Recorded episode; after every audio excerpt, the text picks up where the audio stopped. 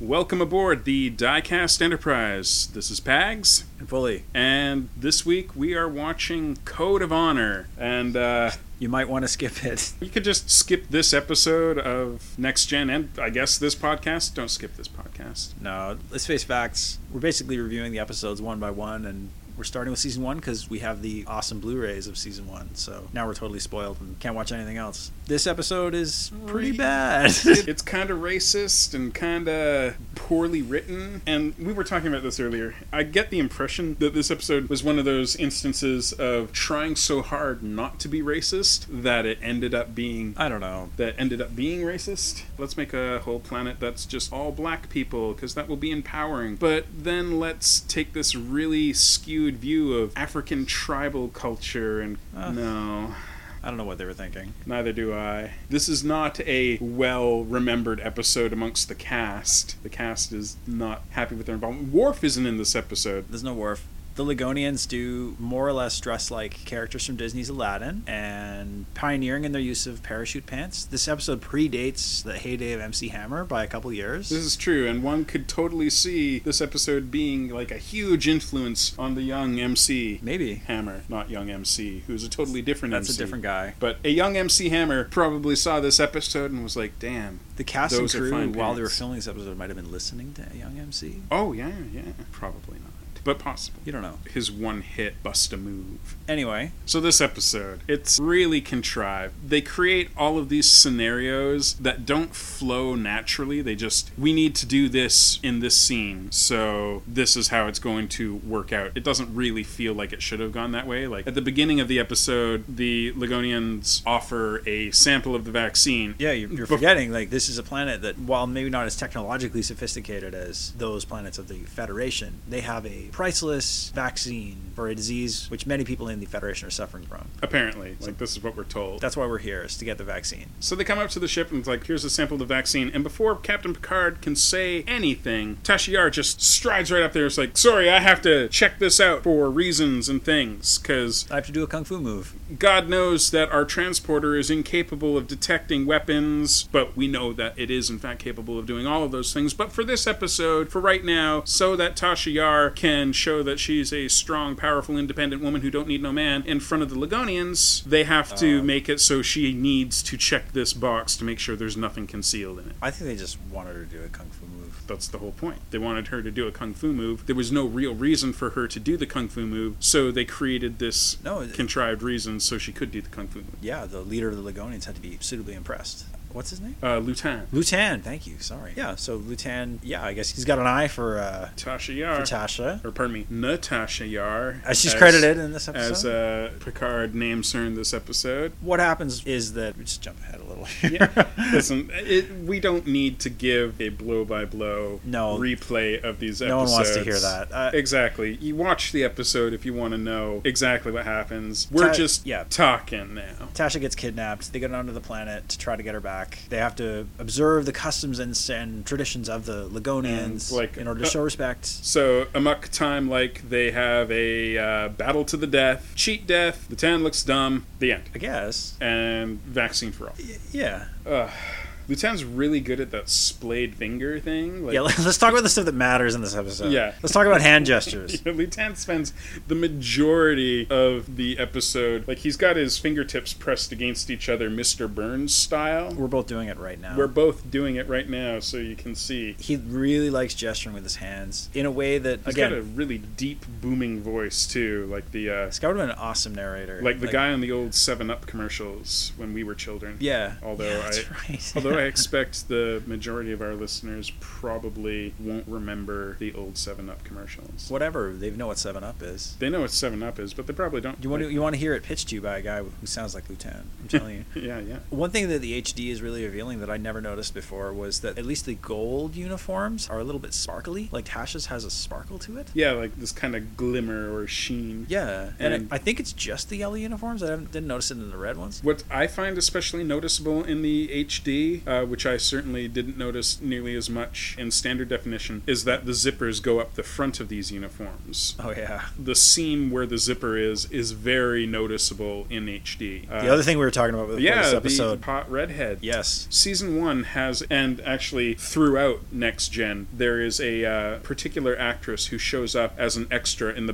backgrounds all over Next all over Gen. the place. And she's quite noticeable because she has rather striking red hair and is often wearing the, the short skirt uniform. Yeah. She's You know? wearing a yellow short skirt in this one. Yeah. So she's basically the if you want to play like Star Trek Where's Waldo, she basically is the Waldo of TNG. S- The Star Trek Wiki Memory Alpha names her Diana Giddings, and she's just all over the place. And apparently, like they've built up this entire timeline for her. She gets demoted at some point to just a crewman. So you can see her in the opening episode where Tasha takes Lutan into the holodeck Yeah, in she's the there for, like- background like, half a split second. Second, uh, Yeah. you see her in the in And- the background of in the scene prior to where they're in the conference room, Yeah, she you see walks them through the background walking too. out. But yeah, like she shows apparently up security, I guess, in this episode. at, at this. She seems to have basically every job on the ship at one point or another. But she's in the yellow, Yeah. I think, throughout this season. once you notice her, it's impossible not to see her in the background. Not unlike the overexcited redhead at the end of Ghostbusters, she just sticks out, and once you know she's there, it's impossible not to notice. So when you're on your fifth straight season one episode, you can keep yourself sane by looking for her in the background.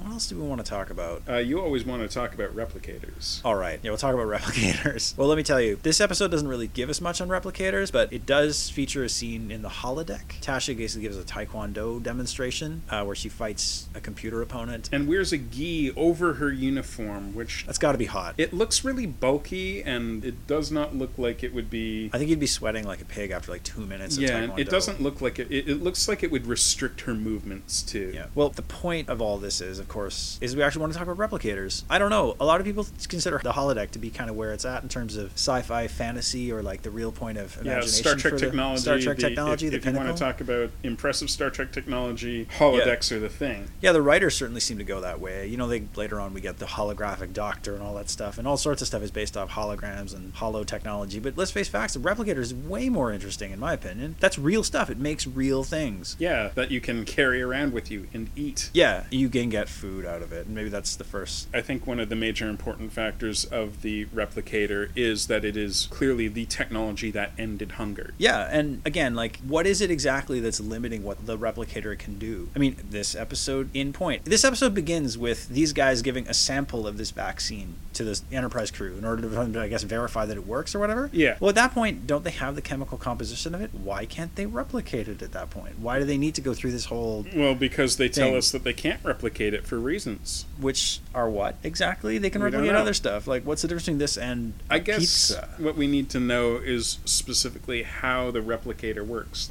Apparently, something about this uh, vaccine just doesn't lend itself to replication. Pish posh. That makes Pish no posh. sense. for the purposes of this episode, Yeah. the replicator It Oh, can't do is incapable of replicating the vaccine. All right. Yeah. Sorry, I fell into I guess the trap I didn't want to fall into, which is like, yeah, the replicator can't do it because that would spoil the plot, and that is true for like half of the episodes of Star Trek. But what I did want to talk about was, I guess, I don't know, the more mundane things. Like, let's talk about like serving sizes. you know, when the captain asks for a tea or an Earl Grey tea, he just says tea Earl Grey, and then it comes out in a cup, not a teacup. bucket, not a vat. It gives him one serving. There must be like a factory default serving size for all these different foods someone's programmed in. But if you don't want that, let's say you're really thirsty, do you ask for two teas or can you just ask for a bigger tea? Or I'm how sure do you... you. could probably ask for a larger tea, and there's probably like the computer would probably you know specify size or specify volume. Right. It's still a machine, right? And it's going Yeah. to follow your instructions. So if you give it like an unintentionally ambiguous request, like give me a really, really big tea, is it going to give you like,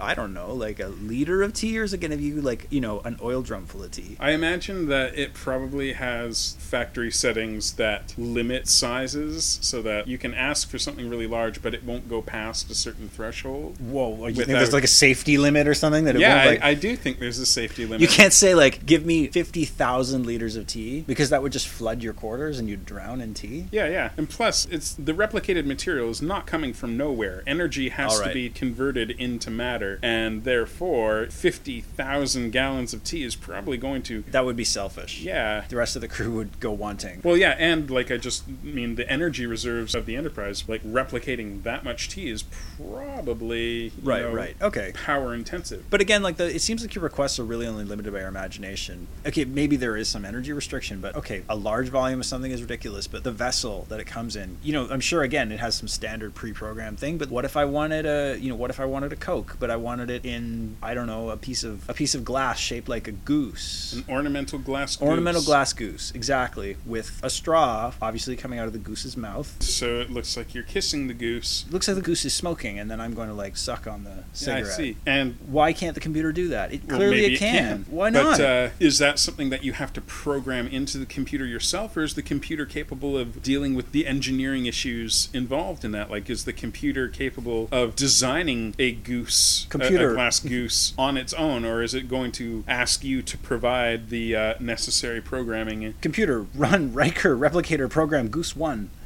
and I would just give you a goose pre-filled with coke maybe you want like how much do you want Dude, that's the other thing too is like it seems to default to a vessel size where like it's basically full you know like the c- teacup that he gets is full of tea but what if like maybe for some reason he wants a tea served like a shot it's in a big glass but it's only filled it comes up like a part of the way Yeah. can you specify that too I'm sure you could. That seems reasonable. I mean, Totally. obviously, the show doesn't spend a lot of time on uh, the ins and outs of replicator use because No. it's, you know, just as a, s- a modern sitcom wouldn't spend a lot of time on the ins and outs of how one uses a microwave or whatever. It's just assumed that the people involved are familiar with the technology, know its limitations, constraints, and abilities, and use it accordingly. boring Boring, I know. I guess that yeah you know I guess it doesn't make for good television but Yeah. The replicator is an interesting piece of technology, and when you free your mind, it Yeah.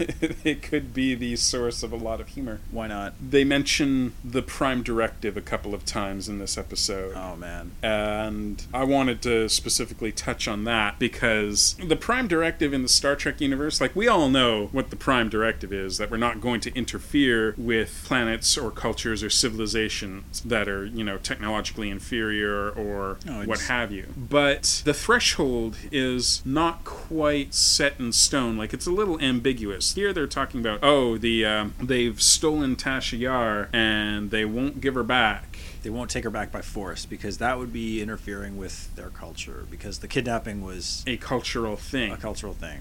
But I don't know. To me, that's not interfering per se because it's not like this culture is unaware of the Federation or other space traveling species. They're aware, they've just kind of kept to themselves because, you know, their level of technology is such that, you know, they. Or maybe they just want to. I, Who knows? But for whatever reason, they've kept to themselves. But they're aware. They know they're out there. They aren't looking at Starfleet like, oh, sky gods with their magic yeah, yeah. with their magic fire wands. No, it's not like that. If the Enterprise took Tasha Yar back, they wouldn't be I think yeah. screwing with their culture. They just I think in this case, it's almost like what they really should have said in this episode is they don't want to just kidnap Tashiar back because that might lead to they need the vaccine. Th- Well, no, yeah, they need the vaccine, but and also like that might be treated as an act of war, I suppose. And they may, should have just said that instead Yeah. of. I think we're like three episodes into TNG, and they had yet and they had yet to mention the Prime Directive, so they wanted to get it in there, I suppose. And yeah, they're going to be like many more episodes where they hum and haw about the Prime Directive, and and sometimes it feels like it fits and sometimes it doesn't. Like in this particular instance, I don't think the prime directive applies. This isn't a backward culture or, you know, some primitive culture that doesn't understand space travel. They have fucking matter transporters. They're doing okay. like a lot of the time, the real Prime Directive in Star Trek is like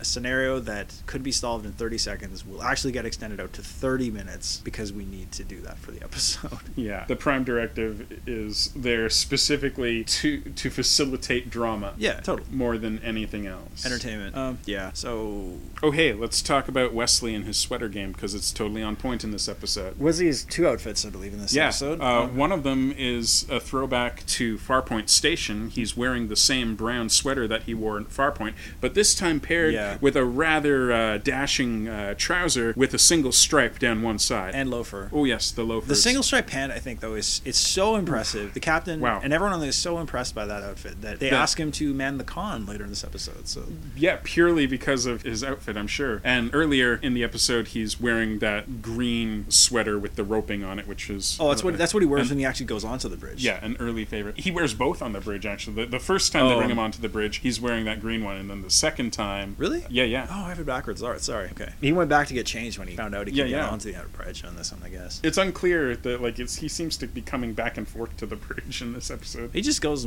as he pleases on the ship. Is there nobody over? What is his? mo- Where the hell is his mother during all this? Like, is he supposed to be in school or something? I don't know how it works. But school in next gen is weird too. Like every time we see kids in school, it's always like this weird range of ages, Yeah, and they they're all over the place. Like, and- why is he and- sitting in a class with like seven year olds, and he's supposed to be, you know, and they're uh, they're all being taught as if they're in kindergarten too. I'm watching these kids, and they're all receiving the same lesson, and it's all being taught in like a nursery school kind of way. it's 24th century Montessori. Like you, you just learn at your own pace, and you learn, you know, you study around the thing. So like Wesley, like everybody else is basically learning arithmetic, and Wesley's just over studying thermodynamics or whatever.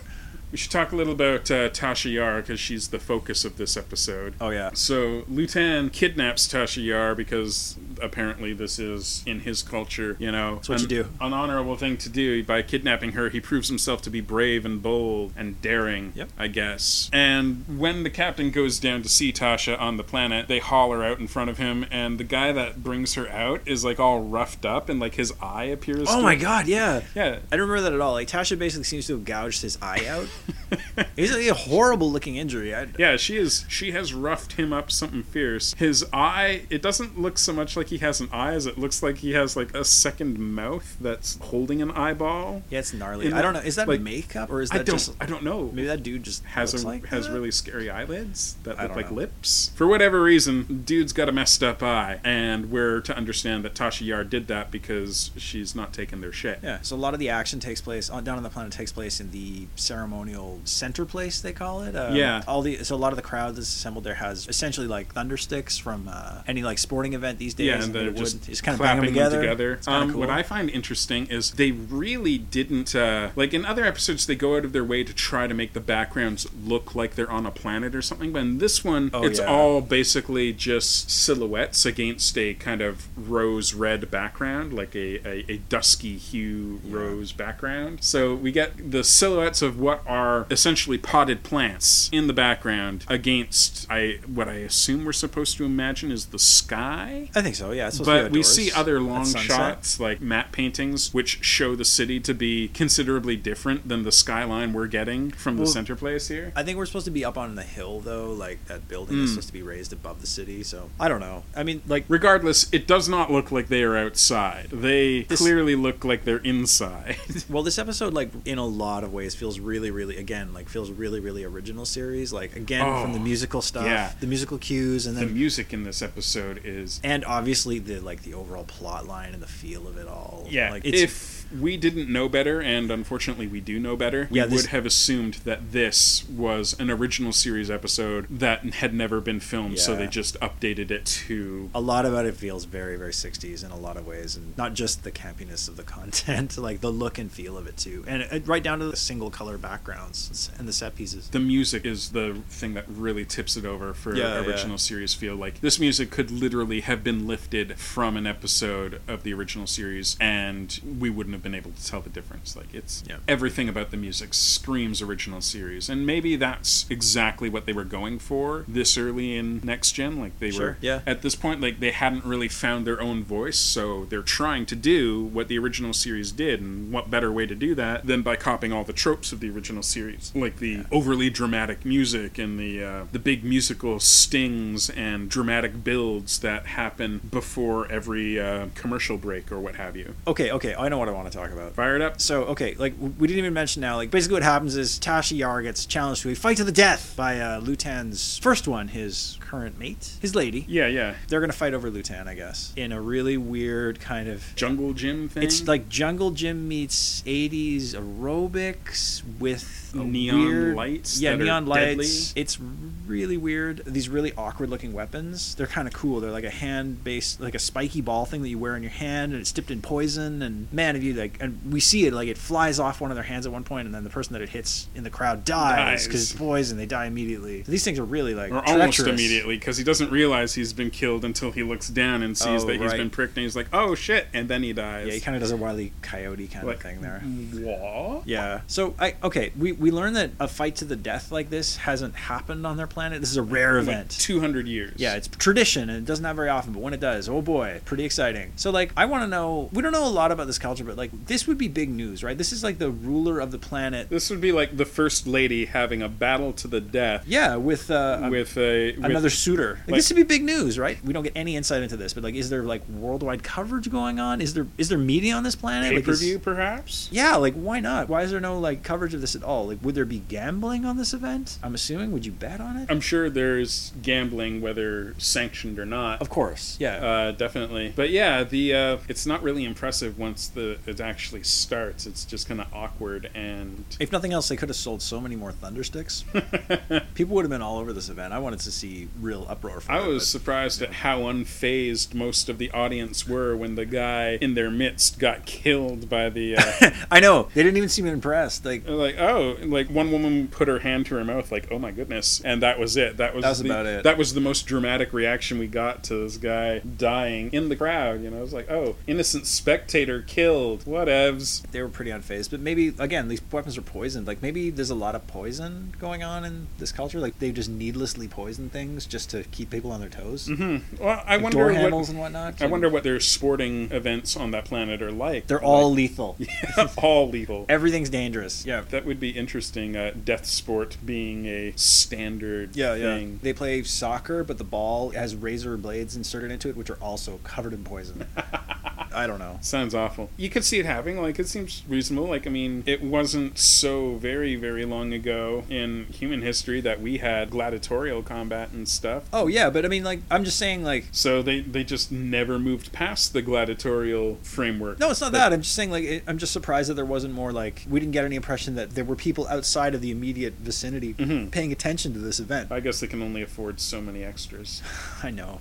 I can't think of a single episode of TNG where the concept of TV or television comes up. they Like, do mention it in an upcoming episode when we get those three frozen people from the 20th century. oh, well, it's like they're saying, oh, but in the 24th century, we've moved beyond the need for Yeah, yeah. But I'm talking about other cultures. Like we're Mm. out Oh, I there in see. space. Like why are none of the other planets or societies they meet? None of them seem to have a media even, and that that's an interesting gap in what goes on. Like I think they're they never address it, but there clearly would be. Yeah, you would think so. Like you, you know, Romulan soap operas, or you know, Even just news coverage, Yeah. current events. That's ne- that really never gets Klingon addressed. CNN. Klingon CNN would be amazing. Yeah, Worf Blitzer, or whoever I don't know. The I would love to watch a Klingon debate show. It'd the be O'Garon amazing. factor. A Klingon debate show would be awesome. They just they just kill each other at the end. It'd be great. Totally. Klingons. Speaking of, since Worf isn't in this episode, what an apt time to bring up Klingons. uh, Oh, this is one of the only two episodes that he's not in, according Yeah, yeah. to the uh,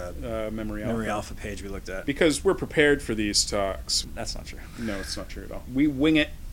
Klingons in the original series were not terribly well developed. Klingons in the original series were basically the bad guys, And and the Russians. yeah, basically, and that was supposed it. to be the Soviets. And You know, like they didn't have wrinkly foreheads. They didn't really look like aliens. They had little, you know, mock Fu Manchu mustaches. Or do I have that wrong? Wait, were the Ru- were they supposed to be the Russians? Or were they were they supposed to be the Soviets? Or were they supposed to be the, the Japanese? I don't know. I can't remember. Sorry, original series fans. But basically, you know, we didn't get a lot of background on the Klingons back then, you know? None of this honor, warrior race stuff. That kind of. That's why I'm confused. Yeah. Yeah, that came about with the motion picture Yeah. and built from there. And then Next Gen picked that ball up and kind of ran with it. And I wanted to talk about this because I've brought it up with you before, but now let's bring it up in front of the listener or two that we have. I feel that. You, hav- you've never watched Star Trek. You can admit it. Is that what you wanted to say? I'm going to smack you. Oh, okay. Go ahead. I feel now that they've developed the Klingons as this uh, warrior race that's honor bound, like honor is their big thing, Yeah. that the Klingons wouldn't use cloaking technology. Oh, this? Okay. Hey, shut up. Listen, if you can talk about making glass gooses filled with Coca Come Cola on. from a replicator, you can give me, That you was- know, a couple of minutes of honest talk about. That was the shortest 15 minutes of your life.